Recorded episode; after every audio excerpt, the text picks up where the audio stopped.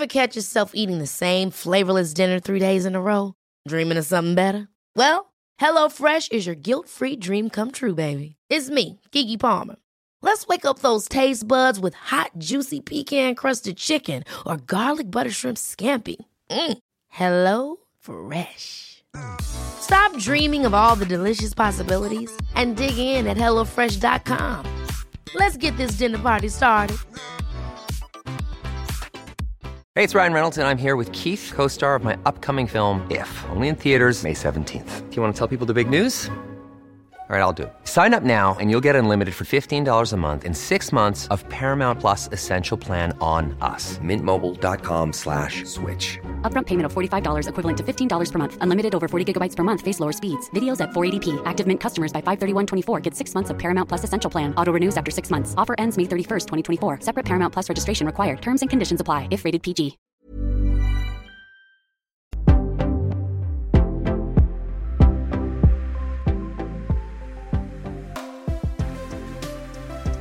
Ju många som drömmer om att få bo och jobba utomlands. Och det är ju en sak att vara turist i en stad. Men det är ju någonting annat att bo där. Och hur är det att verkligen flytta till ett annat land? Hur lätt är det att komma in i ett samhälle, etablera ett nytt nätverk? Eh, en som vet allt om det är författaren Birgitta Bergin som är dagens gäst. Välkommen till Jag är modig.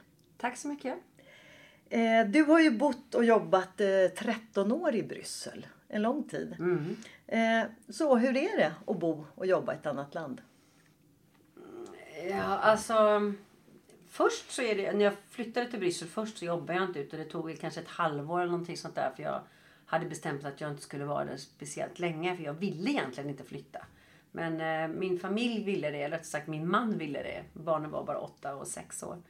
Eh, så tänkte jag, då är jag väl hemma ett år och är där och sen flyttar vi tillbaka till Sverige. Men det blev ju inte så. Jag trivdes ju efter ungefär en månad så jag vill inte åka härifrån. Och så var det väldigt mysigt att vara hemma eh, och vara lite hemmamamma under en period. Men jag började ju jobba då kanske, det tog väl ungefär fem sex månader så började jag känna att nu måste jag hitta på någonting. Så eh, nu kommer jag faktiskt inte på din fråga längre. Nej men hur är det just att flytta till ett annat land? För när du kommer som turist så ser du ju på ett sätt. Mm. Just jag det. tänker flytta dit och också att eh, etablera ett nytt nätverk. Och hur ja. träffar man... Nej men det går, alltså, jag flyttade ut till Bryssel. Bryssel är en väldigt mångkulturell stad. Där det är väldigt mycket människor flyttar in som både är svenskar och andra nationaliteter. Mina barn gick på Skandinaviska skolan i eh, Waterloo som ligger utanför Bryssel. Och där, går också, eh, där finns också en, en väldigt, väldigt stor internationell skola. Eh, med massa olika nationaliteter. Och det innebär ju att, att det är många nationaliteter som flyttar dit. Så att, att få ehm, att skapa ett socialt nätverk där, det var absolut inte svårt. Men nu tänker jag, är det främst då om man säger andra utlänningar som man Mm. träffar? Ja, det är det. Men hur är det att få kontakt med om man säger, urinvånare? Belgarna. Som, ja. Ja. Nej, men jag tror att det är så att vilket land du än flyttar till så eh, är det alltid svårast att hitta kontakter med de som är uppvuxna och födda där. Det är ju bara att gå tillbaks till Sverige. Eh, folk som flyttar in här och är från andra- andra nationaliteter oavsett vilken typ av inflyttad du är så är det alltid svårare. Du släpper inte in folk för att de som alltid har bott i det landet de, de har ju sitt nätverk redan. Sen kan du vara inkluderande och, och, och du kan ju träffas via jobb eller vad som helst. Och visst lärde jag känna ett antal belgare men det var ju sådana som oftast kanske var gift med en svensk eller en amerikan eller någonting sånt där. Eh, Jag engagerar mig väldigt, väldigt mycket i Friskis och Svettis. Där träffar jag ju eh, eh, massa olika nationaliteter men där kommer ju lite mer belgarna in i så fall. Men de belgarna kanske jag träffade i sammanhang som hade med träningen att göra. Men sen gick de hem till sitt invanda liv och var inte direkt intresserade av oss som hade flyttat in. Däremot alla andra som hade kommit in som var då i olika nationaliteter. Vi är ju lika vilsna allihop och då blir man mycket mer inkluderande. Så att man, man umgås väldigt mycket med, man behöver inte bara umgås med svenskar men man umgås väldigt mycket med icke urinvånarna. Har du fortfarande kontakt med dem efter att du har flyttat? Oh ja. Vi bodde 13 år i Belgien och eh, jag brukar kalla Belgiengänget brukar jag säga. Och, och folk har då flyttat vidare. Eh, Eh, så det är ju inte så himla många som bor kvar där. Men, men många av dem som jag och vår familj eh, umgicks med under, under många år. Eh, de har vi ju fortfarande väldigt tät kontakt med. Och det var många som bodde där länge, precis som vi. Men i takt med att vi blir äldre, barnen flyttar ut och så blir man, då börjar vi röra oss därifrån tror jag. Men, men folk har flyttat till olika ställen, olika länder och olika städer. Hur kom det sig att ni bestämde er för att flytta, och just till Bryssel? Um, jag tror att vi, det var inte så att någon av oss fick ett jobb som gjorde att vi flyttade. För många förknippar ju Bryssel med EU till exempel. Så det var många som direkt sa så jaha, då jobbar ni på EU. Men det var inte så. Att en, uh, min man uh, har jobbat liksom som entreprenör och vi tyckte väl att vi ville egentligen göra lite äventyr. Medan barnen var små. Vi tyckte det var skojigt att och, och lämna Sverige och se vad som fanns utanför Sveriges gränser som ett experiment lite grann. Mm. Och Bryssel, där hade vi redan människor vi kände. Eh, det blev liksom enkelt på något sätt. Min man var verksam i Tyskland faktiskt då. Och eh, det hade varit mer naturligt kanske att flytta dit men jag var inte så himla sugen på det. Och vi tyckte att vi, skulle, vi ville göra någonting roligt också. Som jag sa, vi hade mm. tänkt att stanna en kortare tid. Sen blev det 13 år då. Det måste varit roligt med andra Det var väldigt roligt. Du, eh, jag läste i en intervju att du beskriver dig själv som en social ensamvarg. Mm. Eh, kan du utveckla det? För det tycker jag är en liten intressant beskrivning. Mm. Ja, alltså social ensamvarg var någonting som jag själv hörde i en annan intervju hos en annan människa som jag faktiskt inte kommer ihåg vem du var just nu. Men när jag hörde det så var det precis som att ja, men det är precis det jag är. Jag har liksom aldrig kunnat sätta en, en etikett på mig just på den här social ensamvarg. Det, det, säger, det säger ju väldigt mycket det ordet. Jag är social men jag är också en ensamvarg. Jag älskar verkligen att träffa människor. Jag känner jättemycket människor. Jag har stort umgänge både professionellt och privat. Och, och, och, och familj och allting. Jag nätverkar, jag går ut, jag rör mig mycket. Eh, men jag älskar också att sitta flera dagar i sträck utan att träffa någon. Uh, och det har bland, framför allt blivit så i mitt författarskap. Jag menar tidigare när jag gick till ett, en arbetsplats så var det ju då, då, då, blev det ju den här sociala biten vare sig jag ville eller mm. inte. Men nu har jag ju Många frågar just som författare så sitter man väldigt mycket ensam och många tittar lite beklagande på mig. Hur klarar du av det? Men jag tycker det är underbart att få gå in i min fantasivärld och, och vara kreativ alldeles för mig själv och tänka och umgås med mina karaktärer. Men efter några dagar, då måste jag ut mm. och träffa det, folk. Jag tänker att det kanske också kan vara fördel när man flyttar till ett annat land. Mm. Att man dels har den där väldigt sociala ådran mm. att eh, vara ute och hitta nya nätverk. Men mm. också att, vara, att kunna vara ensam. Mm. Att inte känna en stress över det.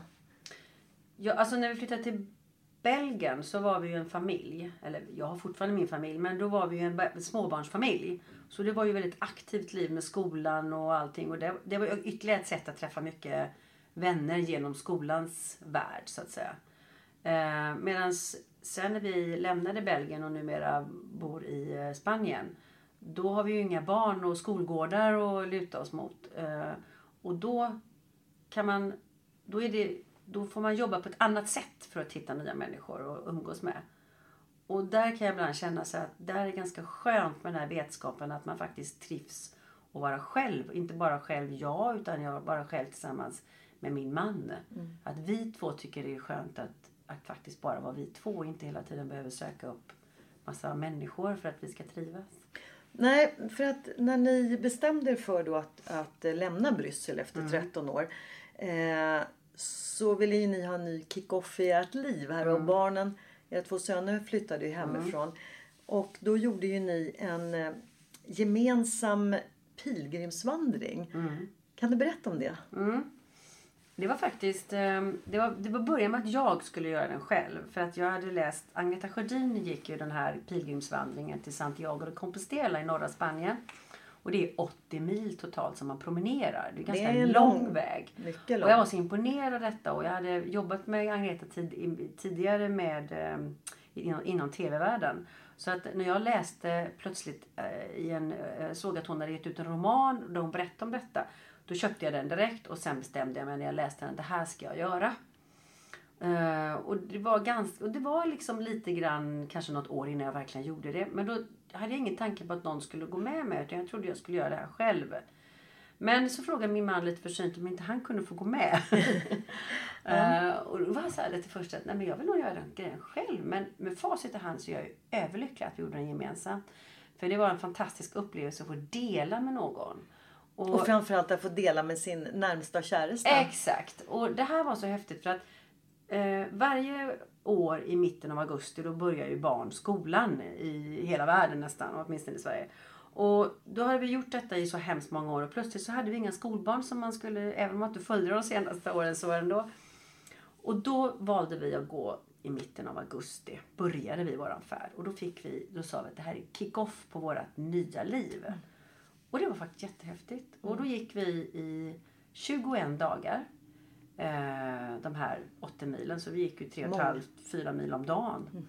Det är många mil varje Ja, dag. och det var mellan 35-40 grader varenda dag. Så att eh, det var lite varmt. Men det var fantastiskt. Det var helt fantastiskt. Jag tänker att man måste ju få eh, nya insikter både om sig själv och kanske också Ja. tillsammans. Ja, och i detta brusande samhälle som vi lever i, man är ju totalt avkopplad från allting. Och långa sträckor så fanns det ju inget, absolut inget internet eller uppkoppling eller någonting. Så att för en gångs guld så, så var man ju bortkopplad på riktigt. Och, och man vande sig vid det. Det går faktiskt att vänja sig av med sånt. Eh, nu var ju det här tio år sedan. Och våra internetvanor har ju förändrats ganska mycket på de tio åren. Men trots allt var vi väldigt beroende av våra telefoner och allt vad det var redan då. Men eh, så man går ju man går ju inte och babblar hela tiden. Man pratar väldigt mycket. Men eftersom man har så mycket tid så pratar man ju mer långsamt och går mer djupt in istället för att bara eh, scratcha på ytan. Och sen är man också tyst väldigt mycket.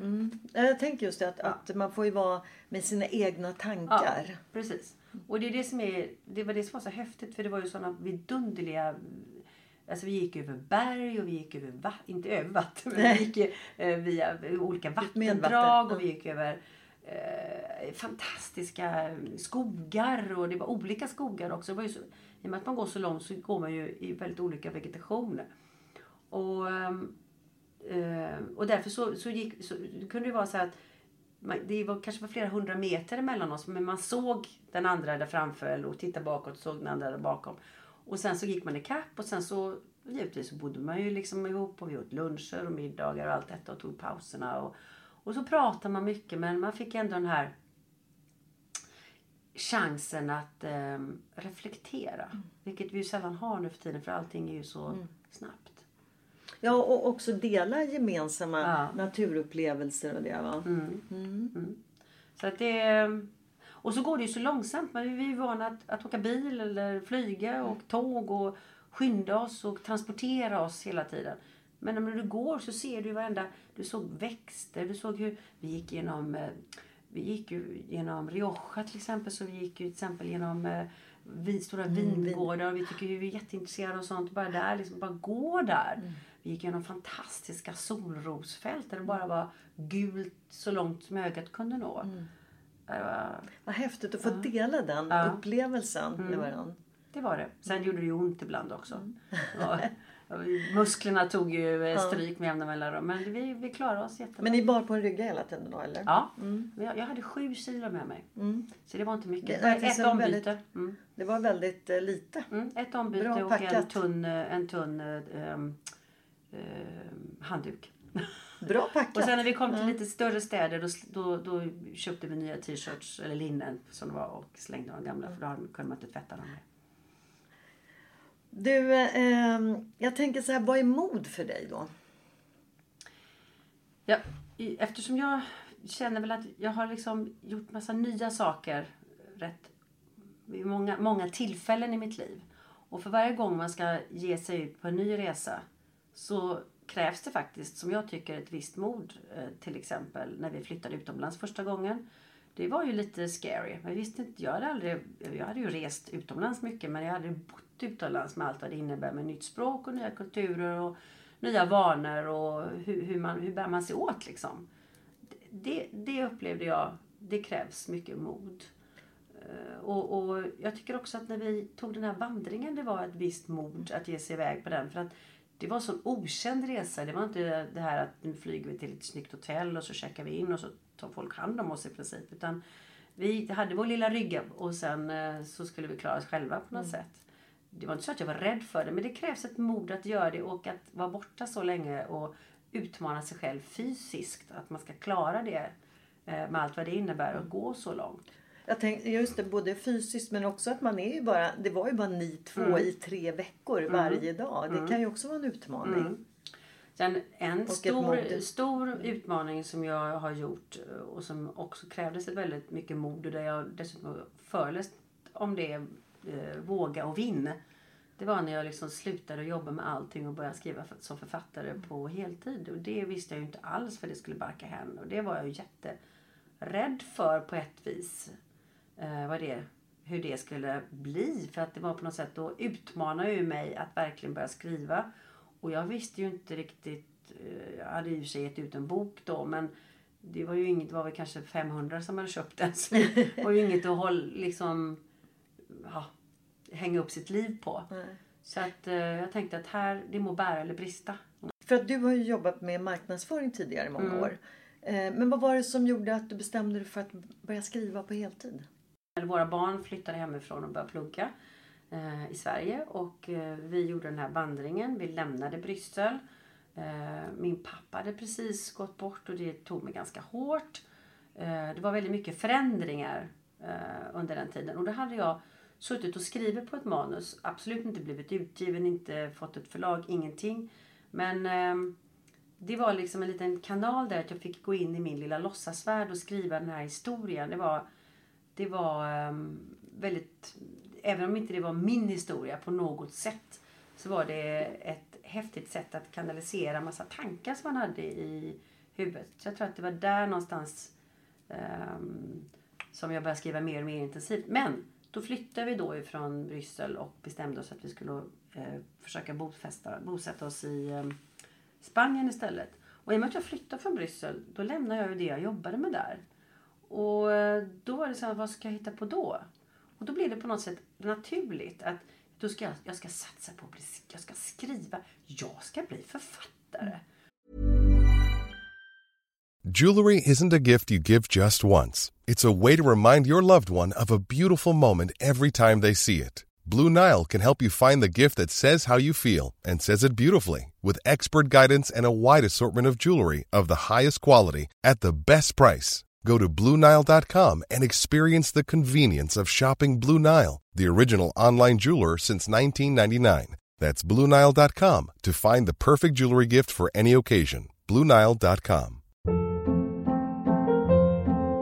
Hold up. What was that? Boring. No flavor. That was as bad as those leftovers you ate all week. Kiki Palmer here, and it's time to say hello to something fresh and guilt-free. Hello Fresh. Jazz up dinner with pecan-crusted chicken or garlic butter shrimp scampi. Now that's music to my mouth. Hello Fresh. Let's get this dinner party started. Discover all the delicious possibilities at hellofresh.com. Hey, it's Ryan Reynolds, and I'm here with Keith, co star of my upcoming film, If, only in theaters, May 17th. Do you want to tell people the big news? All right, I'll do it. Sign up now and you'll get unlimited for $15 a month and six months of Paramount Plus Essential Plan on us. Mintmobile.com slash switch. Upfront payment of $45 equivalent to $15 per month. Unlimited over 40 gigabytes per month. Face lower speeds. Videos at 480p. Active Mint customers by 531.24 get six months of Paramount Plus Essential Plan. Auto renews after six months. Offer ends May 31st, 2024. Separate Paramount Plus registration required. Terms and conditions apply if rated PG. Och liksom det, man kan säga så här, jag ska byta jobb men jag ska bli författare. Det var, det var nästan så att jag sa det bara till mig själv. För att det kändes som att det kanske man inte bara kan bli. Jag hade ju inte ens ett förlag liksom. Ja, men det är ju det är ett fantastiskt mod Ja, men jag göra. bestämde mig för Ja. att jag ska göra detta. Och jag gjorde det. Mm. Och det är jag faktiskt jäkligt stolt över idag. För att det var... Det är på något sätt att man sätter upp olika mål. Och det Mm. var ett ganska tufft mål. För att det är verkligen, det, det är verkligen som att... Det är som en nål i en höstack att få bli utgiven och få ett, ett riktigt förlag som vågar satsa på en. Och jag lyckades med det. Och jag var så himla stolt över mig själv när jag skrev det där första avtalet. Att jag faktiskt funkar. Och sen var det ju väldigt långt kvar ändå innan innan jag är där jag är idag. Så att eh, det, det tar ju steg efter steg men det har ju också krävt mycket arbete. Mycket arbete, det förstår jag verkligen. Men eh, jag tycker ju ändå att du har marscherat väldigt snabbt. Alltså, du har ju skrivit tio böcker på bara sju år. Och det är en otroligt hög produktivitet. Är det. Ja. Eh, vad är det som driver dig? Ja, Jag tror att det är jag som person. För att jag är väldigt drivande i allting jag ger mig in i. När jag går, när jag ger mig in i någonting så är jag alltid all in. Det spelar liksom ingen roll vad det är för någonting. Om det är professionellt eller, eller eh, privat eller ett intresse. Utan då är det så. Och ehm, nu tycker jag då att ska, ska jag då bli författare som jag ville då för då när det här var då 2011, 2012. Så, så kan jag inte gå runt och tänka att eh, jag ska vänta tills kreativiteten rinner på. Eh, utan jag tycker att man blir kreativ om man, om man anstränger sig på något sätt. Och jag har upplevt också att i takt med varje bok jag skriver så blir jag bara mer och mer, kommer mer och mer idéer upp. Det är precis som man nästan tränar upp sig.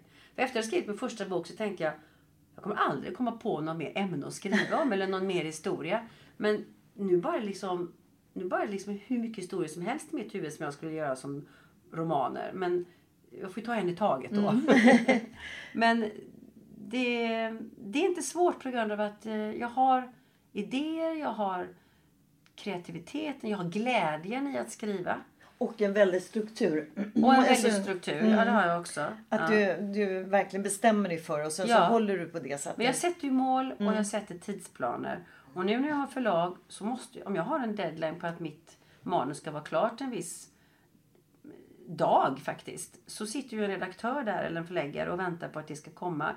Så ska det ju funka i deras tidsschema. Det är ungefär som att bygga ett hus. Kommer inte rörmokare kan inte elektriker göra sitt liksom. Nej. Så att jag, jag har ju, jag kan inte bara säga nej men jag hade ingen inspiration. Sorry. Utan jag måste faktiskt leverera.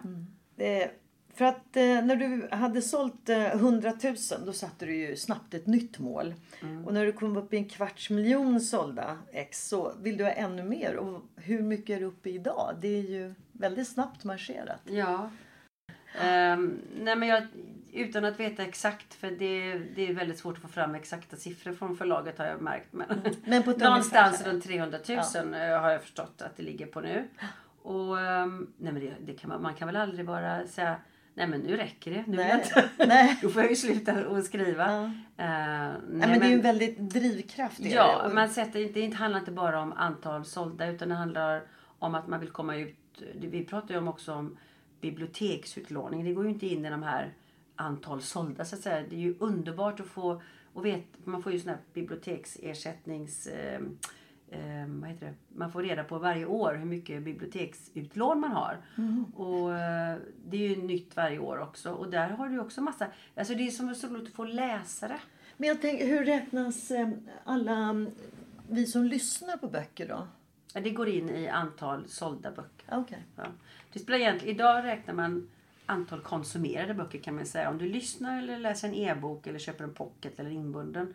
Så fort du har liksom läst en bok, oavsett hur du har läst den, men lyssnat eller läst, så är det ett, ett X så att säga. Jag uppfattar det som att du har eh, ganska höga krav på dig själv och högt satta mål. Ja, jag är ju en perfektionist. Och, eh, och kontrollmänniska.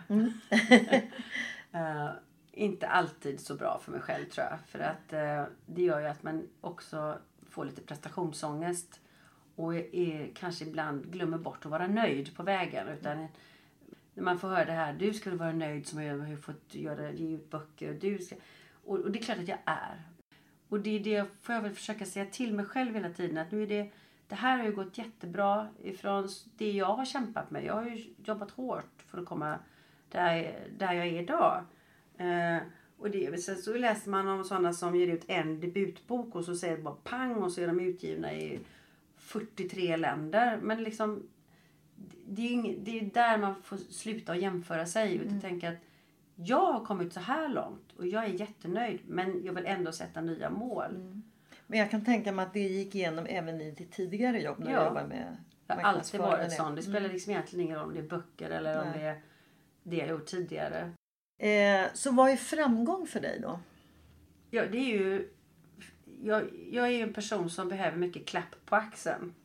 Alltså jag behöver en slags bevis på att det har gått bra. Inte bara min egen eh, eh, känsla.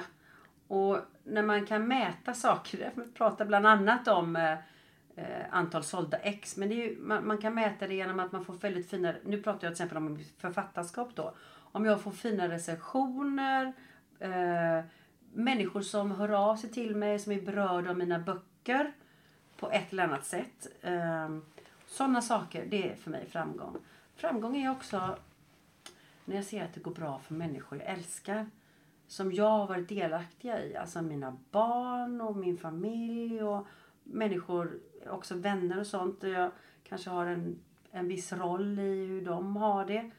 Det är ju en slags framgång. Alltså när man får lov att vara med och delaktig i någonting som blir positivt. Då blir jag väldigt glad och nöjd och då blir det ju en form av framgång. Mm. Och det här med att få uppskattande mejl från mm. läsare måste ju kännas mm. jättefint. Och också som en framgång att mm. man har nått ut och berört människor. Va? Precis. Och den typen av böcker jag skriver, där vill jag göra... Det, jag skriver inte deckare. Jag skriver många kallar det för feelgood och jag är feelgood författare och det är feelgood är mycket relationer och mycket drama. Och eh, jag älskar ju relationer mellan människor. Och även privat så att säga. Och det är därför jag skriver om relationer mellan, mellan eh, människor även i mina böcker. Och det är ju liksom där jag hänger upp väldigt mycket i mina berättelser på. Och det är klart att det finns ju både goda och onda. Du ska antingen tycka om eller inte tycka om mina karaktärer i böckerna. Framförallt ska du bli berörd av dem. Du kan bli arg, du kan bli ledsen, du kan bli glad, du kan bli irriterad eller vad som helst. Men så länge jag märker att mina läsare blir berörda av historien av karaktärerna då känner jag att då har jag lyckats med det. Och då, det är en framgång.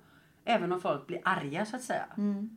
Så ehm, då har jag lyckats mm. med det jag har tänkt. Mm. Men du, vad har du för eh, satta mål nu då? Vad är det du vill, vad är det framöver här nu som gäller för dig? Ja, det, jag, jag tycker ju att skriva böcker är bland det, eller det är nog det roligaste jag har jobbat med även om jag egentligen har faktiskt bara jobbat med roliga saker. Ja. Um, men det här, och det här är också så skönt för jag kan göra det var jag än bor någonstans. Och jag kan, eh, jag kan också bestämma själv. Så att om jag inte vill producera i den takten som jag har gjort nu så behöver ju inte jag det. Utan då kan jag säga sen till mitt förlag till exempel att nej nu behöver jag breaka lite så att nu tar det ett tag innan nästa bok kommer. Och bara folk vet om det så är det ju inga större problem. Jag tänker det är väl också inför en lansering av bok så är det väl rätt mycket arbete också. Nu har det ju varit bokmässa i och för sig. Mm. Ja, framförallt eh, när boken kommer ut. Ja, jag menar ja, ja, Så nu, jag kom ju ut eh, med en bok nu, Alla älskar Bianca, i eh, slutet av augusti. Och sen har jag ju farit runt som en tätting och både pratat ute på bokhandlare och andra ställen och bibliotek och sånt. Och sen är det intervjuer och jag sitter här och har podd med dig mm. idag. Ja. Det, det, är liksom, det är mycket sånt. Det är mycket fara runt och prata med människor och så vidare. Och det tar ju tid. Det tar jättemycket tid. Mm. Jag, ska, jag, menar, jag, jag är i Stockholm idag. Jag, behöver, mm. jag, och jag ska prata på en författarkväll imorgon när jag ändå är i Stockholm. Och, och så vidare. Och sen ska man ju tillbaks igen. Och med, resandet tar tid och allting sånt där. Men så att det, man säger nu, du, men nu har du redan en ny bok i huvudet som du ja. Har börj, påbörjat eller är det mentalt? Eh, eller, nej, så länge? Alltså den boken är redan avtal och färdigt och tidsplanerna är lagda okay. och jag har kommit en tredjedel in i boken färdigt. Alltså råmanuset färdigt. Så den kommer att komma ut eh, till bokmässan nästa år. Men också har jag en jättestor dröm att mina böcker ska bli översatta och komma ut i andra länder.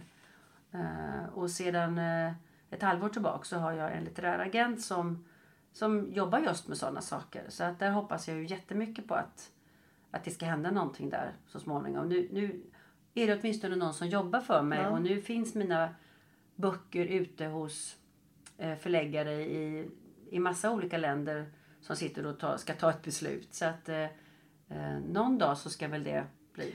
Men nu blev jag bara lite nyfiken. Nu, du skriver ju på svenska. Mm. Hur gör man för att nå ut till andra länder? Måste man få den översatt på engelska? Eller hur? För att jag menar svenska är ett smalt språk. Hur Nej, men alltså, till? För det första så är det väldigt svårt som en ensam person att få ut dem i andra länder. Utan som jag sa, jag, Mm, då, har jag en agent. Eh, och det är jag väldigt glad för. Och då har ju agenten ett jättestort kontaktnät och nätverk där ute. Och det finns det ju, nu kan ju inte jag exakt hur det fungerar, men Nej. det finns alltså många av de stora förlagen de kan läsa svenska böcker.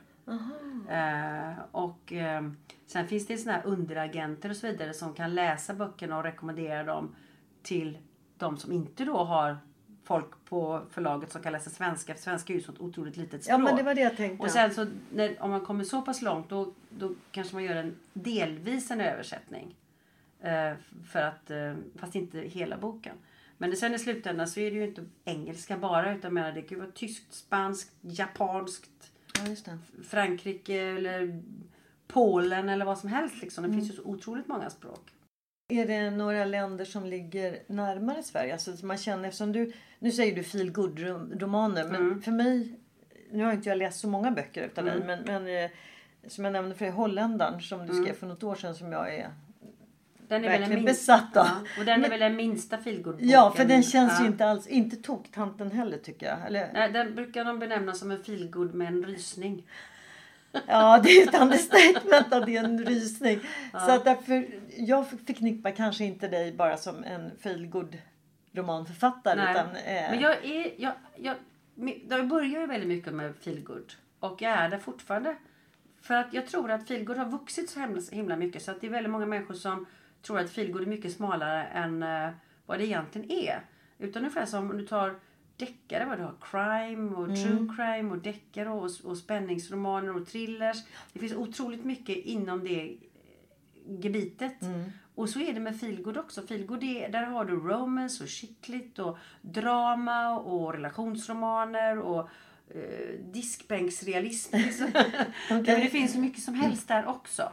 Så att eh, man kan alltid, och du har till exempel bara feelgood-deck, eh, feel, feelgood-deckare finns det också nu. Okej. Alltså det, det beror på vad man vill sätta för etikett på saker och ting. Det kanske är det att just ordet feelgood Mm.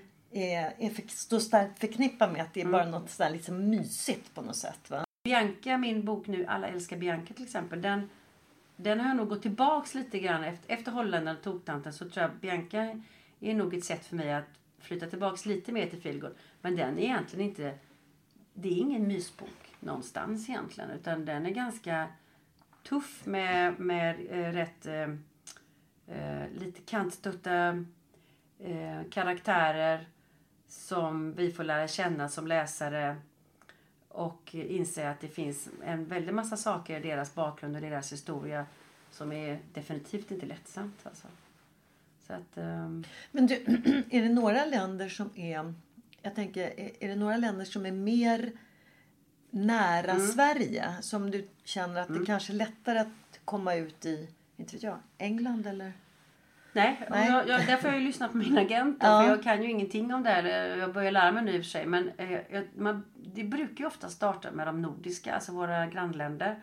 Och eh, Tyskland och Holland har jag förstått. Är ofta där man, som det börjar. Eh, Så finns det ju inga...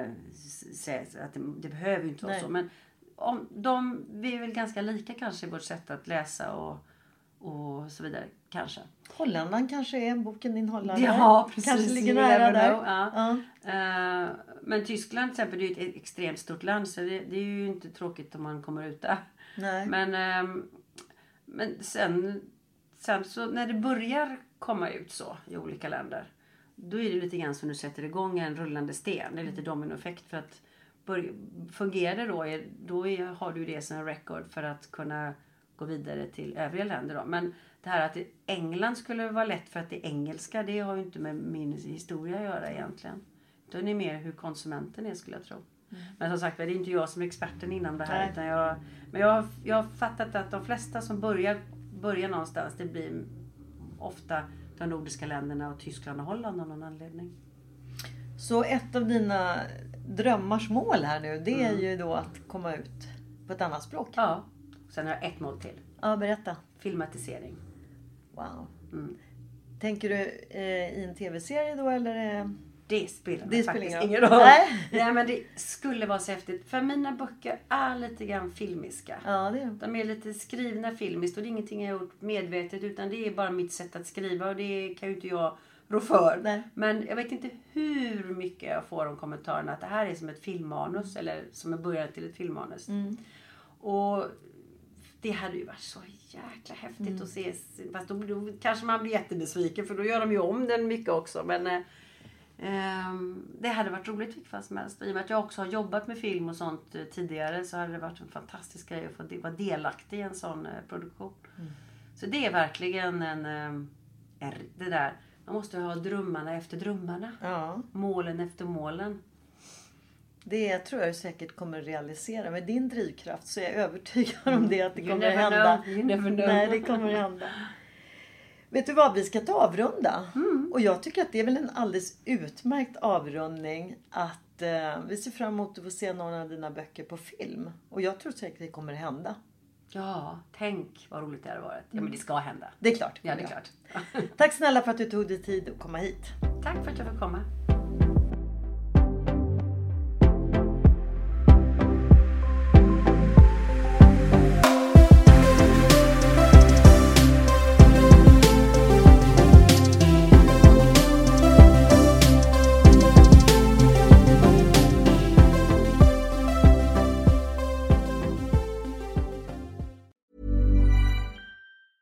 Planning for your next trip? Elevate your travel style with Quince. Quince has all the jet setting essentials you'll want for your next getaway, like European linen, premium luggage options, buttery soft Italian leather bags, and so much more. And is all priced at 50 to 80% less than similar brands. Plus, Quince only works with factories that use safe and ethical manufacturing practices. Pack your bags with high-quality essentials you'll be wearing for vacations to come with Quince. Go to quince.com slash pack for free shipping and 365-day returns. Mom deserves the best, and there's no better place to shop for Mother's Day than Whole Foods Market. They're your destination for unbeatable savings, from premium gifts to show-stopping flowers and irresistible desserts. Start by saving 33% with Prime on all body care and candles. Then get a 15-stem bunch of tulips for just $9.99 each with Prime. Round out Mom's menu with festive rosé, irresistible berry chantilly cake, and more special treats. Come celebrate Mother's Day at Whole Foods Market.